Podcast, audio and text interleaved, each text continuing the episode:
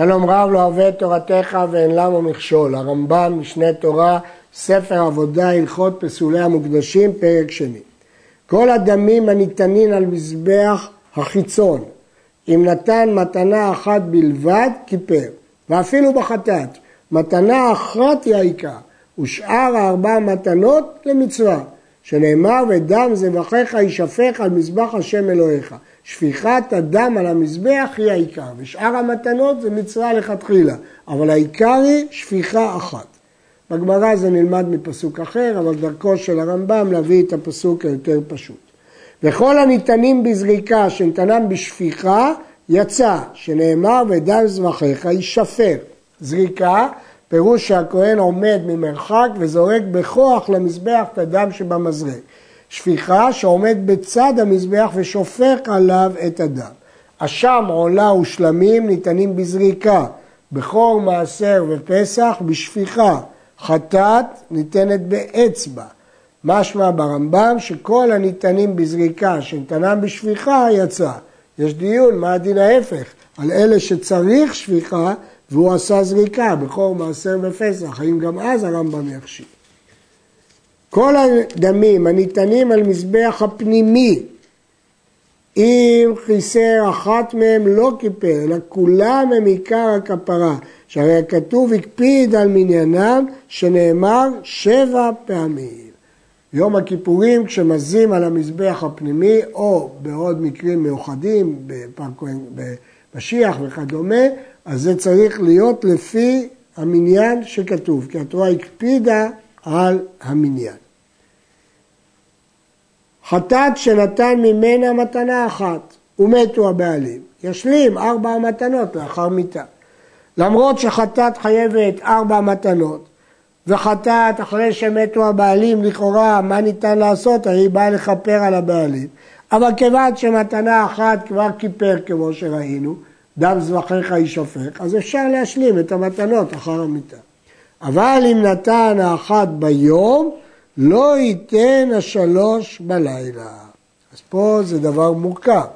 הן נחשבות כזריקת הדם, אבל לא מכפרות. אז כל מה שתלוי בכפרה, הם, אפשר לתת, וזה לא מעכב. לכן אם מתו הבעלים, אפשר לתת. אבל לגבי לילה, נחשבות כמו מתנה ראשונה, ואי אפשר לתת בלילה. ואם נתן אחת בפנים והשלימם בחוץ, חייב משום מעלה בחוץ. למרות שאחת הייתה בפנים.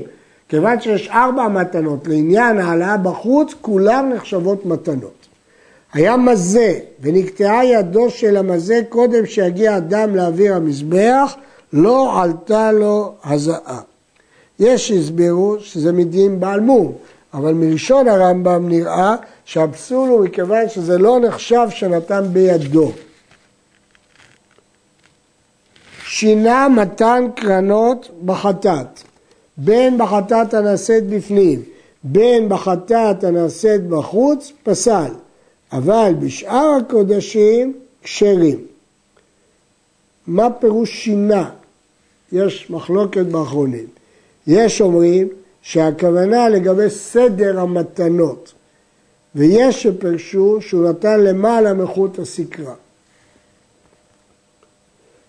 נתן אדם מן הקרן ולפנים, בין בחטאת בין בשאר קודשים, בין במזבח הפנימי, בין במזבח החיצון, פסל, כי צריך להינתן בקרן. גודל הקרן הוא אמה על אמה. דם שמצוותו ליתן אותו למעלה מחצי המזבח, שנתנו למטה, או שמצוותו למטה שנתנו ממעלה, או שמצוותו לתנו בפנים בהיכל שנתנו על המזבח החיצון, או הניתנים על המזבח החיצון שנתנם לפנים בהיכל, או שנתן דם הניתנים בחוץ על הכבש שלא כנגד היסוד, הרי בשר הזבח פסול, כי הזריקה של הדם היא לא נכונה, או שהיא למעלה במקום למטה, חטאת בהמה ועולת העוף, מצוותה לתת למעלה והוא נתן אותם למטה, או ההפך, דבר שמצוותו למטה, חטאת העוף ועולת בהמה והוא נתן למעלה. או שהוא נתן בחוץ, או שהוא נתן על הכבש, כל הדברים האלה פוסלים. אף על פי כן, למרות שבשר הזבח פסול, נתכפרו הבעלים בו. למה? מסביר הרמב"ם, כיוון שהגיע הדם למזבח, אף על פי שהגיע שלא למקומו, הרי הוא כמי שהגיע למקומו לכפר. לומדים את זה מפסוק, ואני נתתיו לכם על המזבח לכפר. כיוון שהגיע הדם למזבח, כיפר. התוספות חולקים לגבי פרט אחד אם נתן על הכבש, שזה לא כיפר, כי זה לא הגיע למזבח, אבל מהרמב"ם משמע שגם הכבש נקרא מזבח. במה דברים אמורים? בשהיה זה הזורק כשר לעבודה, אבל אם קיבל הכשר ונתן לפסול, ונתן הפסול את הניתנים למעלן למתן, את הניתנים בפנים בחוץ, הידועים בחוץ בפנים, או שנתן הכבש שלא כגן היסוד, לא נפסל בשר הזבח. למה? כי הוא פסול, אז הזריקה שלו בכלל לא נחשבת, מתעלמים ממנה, היא לא נחשבת. אם נשאר דם הנפש, לחזור הקשה ויקבל שאר דם הנפש ויזרוק אדם במקומו. כל מה שעשה הפסול, אנחנו מתעלמים ממנו. אין לו כוח לעשות את השאר שיריים, כי הזריקה שלו היא כלום. ולכן אם יש עוד דם נפש, נזרוק עכשיו כראוי. דמי קדשים שנתערבו, בין דם בדם, בין כוס בכוסות. אם נתערבו הניתנים מתנה אחת בניתנים מתנה אחת, ייתן הכל מתנה אחת. אם זה אה, למשל בכור מעשר ופסח, שנותנים אותם מתנה אחת, מה אכפת לי שיתערבו? וכן הניתנים מתן ארבע, כמו חטאת, בניתנים במתן ארבע, ייתן הכל מתן ארבע, מה אכפת לי שהם יתערבו? נתערבו הניתנים מתנה אחת בניתנים שתיים שהם כארבע, ייתן הכל מתנה אחת. למה? כיוון שאם הוא ייתן שתיים, הוא יעבור על בל תוסיף ויעשה מעשה. אבל אם ייתן אחת, אמנם הוא יעבור על בל תגרע, אבל הוא לא עושה מעשה. כל זה לשון המשנה. נתערבו הניתנים מתנה למעלה, בניתנים למטה, יישפך הכל לעמה, והזבחים פסולים. אפילו נתערבו שערי החטאת עם דם העולה שמקום הכל למטה, יישפך לעמה. מקום שערי החטאת על גג היסוד, ומקום דם העולה על קיר המזבח, ולכן יישפך הכל לעמה, כי יש צורך לתת את השיריים על מקום שטוח ולא זקוף. שיריים צריכים אצטבה, כמו היסוד, גג היסוד, והוא יתערבו עם דם העולה, יישפך לעמה. ואם לא שאל, אלא נתן מתערובת למעלה ולמטה, הרי זה כשר. נתן למעלה ושאל, ייתן למטה, ואלו ואלו עלו לו. לכתחילה זה פסול, אבל בדיעבד, אם הוא לא שאל, אלא נתן למעלה ולמטה, זה כשר. יש לשאול, שהרי לגבי השיריים, אמרנו שצריך על גג היסוד, אז מה מועיל שהוא נותן למעלה ולמטה?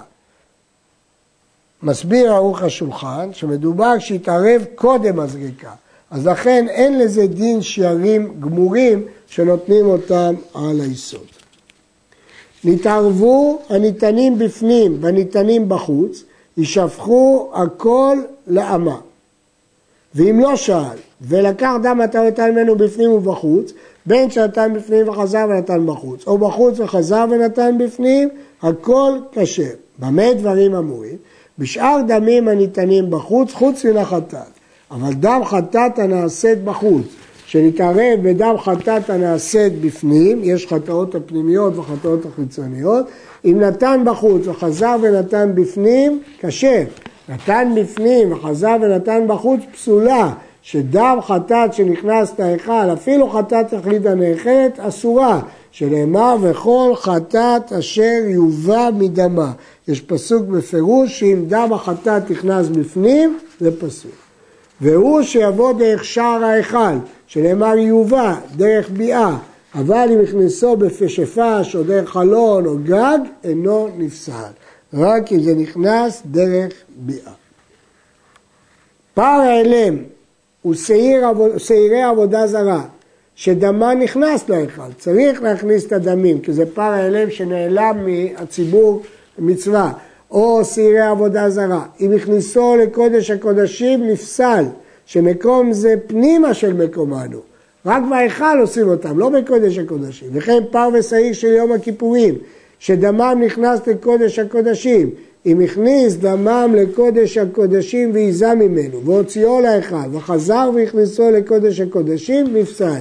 ואינו גומר ממנו הזיות שבקודש הקודשים, שכיוון שיצא, יצא והדם אה, נפסל.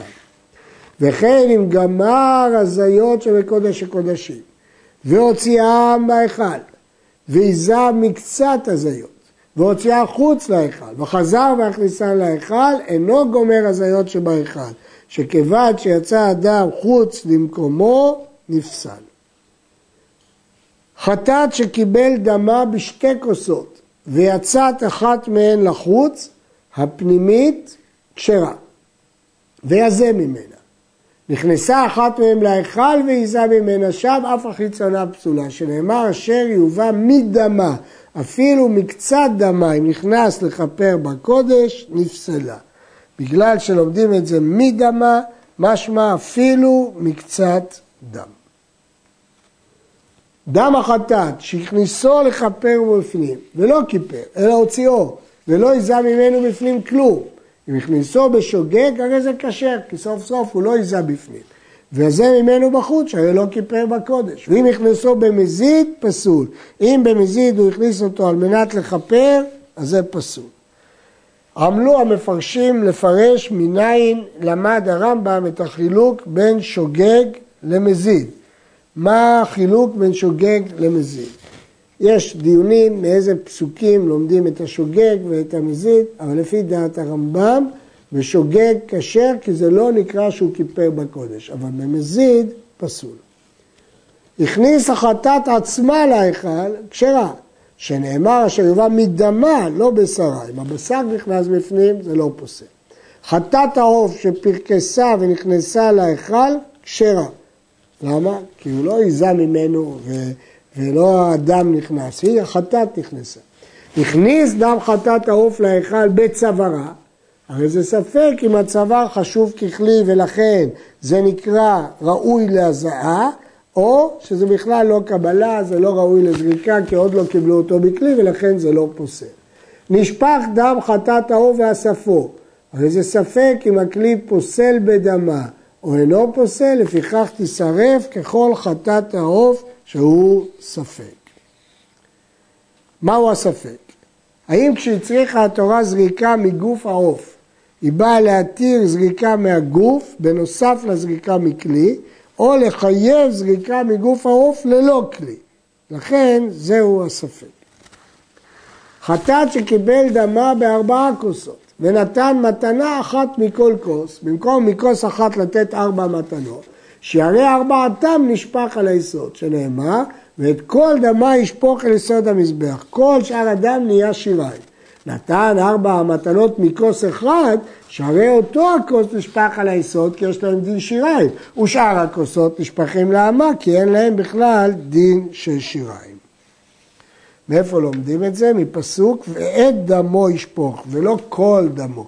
כלומר, רק אותו כוס שהוזע ממנו, אותו הוא ישפוך. דם שנפל לתוך המים או לתוך דמי חולין לא יזה ממנו, ואם יזה פסול.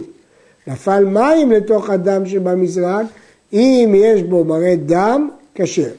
נפל לתוכו יין או דם חולין, עומדים אותו, שמראה שלהם אדום, אילו היה מים, אם ראויים לבטל דם שבמזרק עד שלא יהיו מראה מראה דם, הרי זה לא יזה ממנו. ואם אינם ראויים לבטל מראה, יזה ממנו. כל טיפה של דם שנפלה לתוך המים, מיד בטלה. אבל כשהמים נפלו לתוך הדם, פה זה תלוי אם הם ביטלו את המראה שלו או לא ביטלו את המראה שלו. דם הקודשים שנתערב בדם פסולי המזבח או בדם קודשים שנפסלו בשחיטתם, יישפך הכל לאמה. ואפילו קרבו כל הכוסות, חוץ מאחד, יישפך לאמה. נתערב בדם התמצית, יישפך לאמה. ואם לא שאל ונתן, כשר. לפי רוב המפרשים, הדין הסופי הוא רק על דם התמצית, אבל כיוון שהוא פחות שכיח ולא גזרו עליו בדיעבד.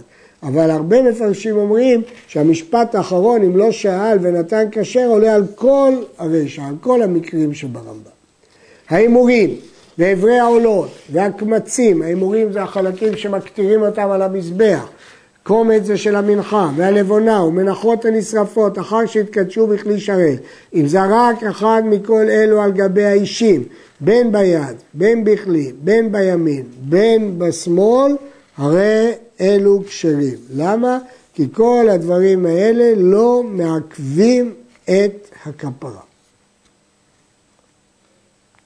המים והיין שנסחן בין בקערה, בין באים, בין משאר כלי השרת, כשרים. נסחן בכלי חול או בידו, פסולים.